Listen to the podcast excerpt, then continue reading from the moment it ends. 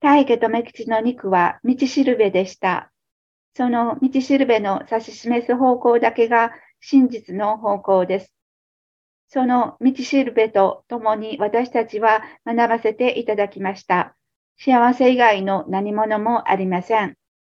道しるべを欲の思いで汚さないでください。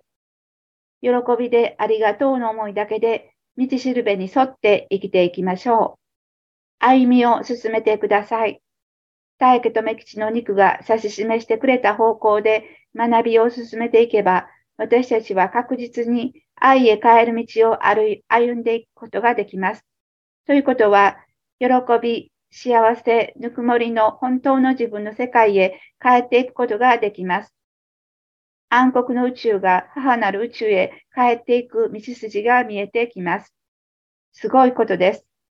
心から絶望してきた思いがようやく現実のものとして心に見えてくる今世を境にして、さらなる意識の世界、波動の世界を学んでいける喜びの中に私たちはあったんです。どうぞあなたの心で分かってください。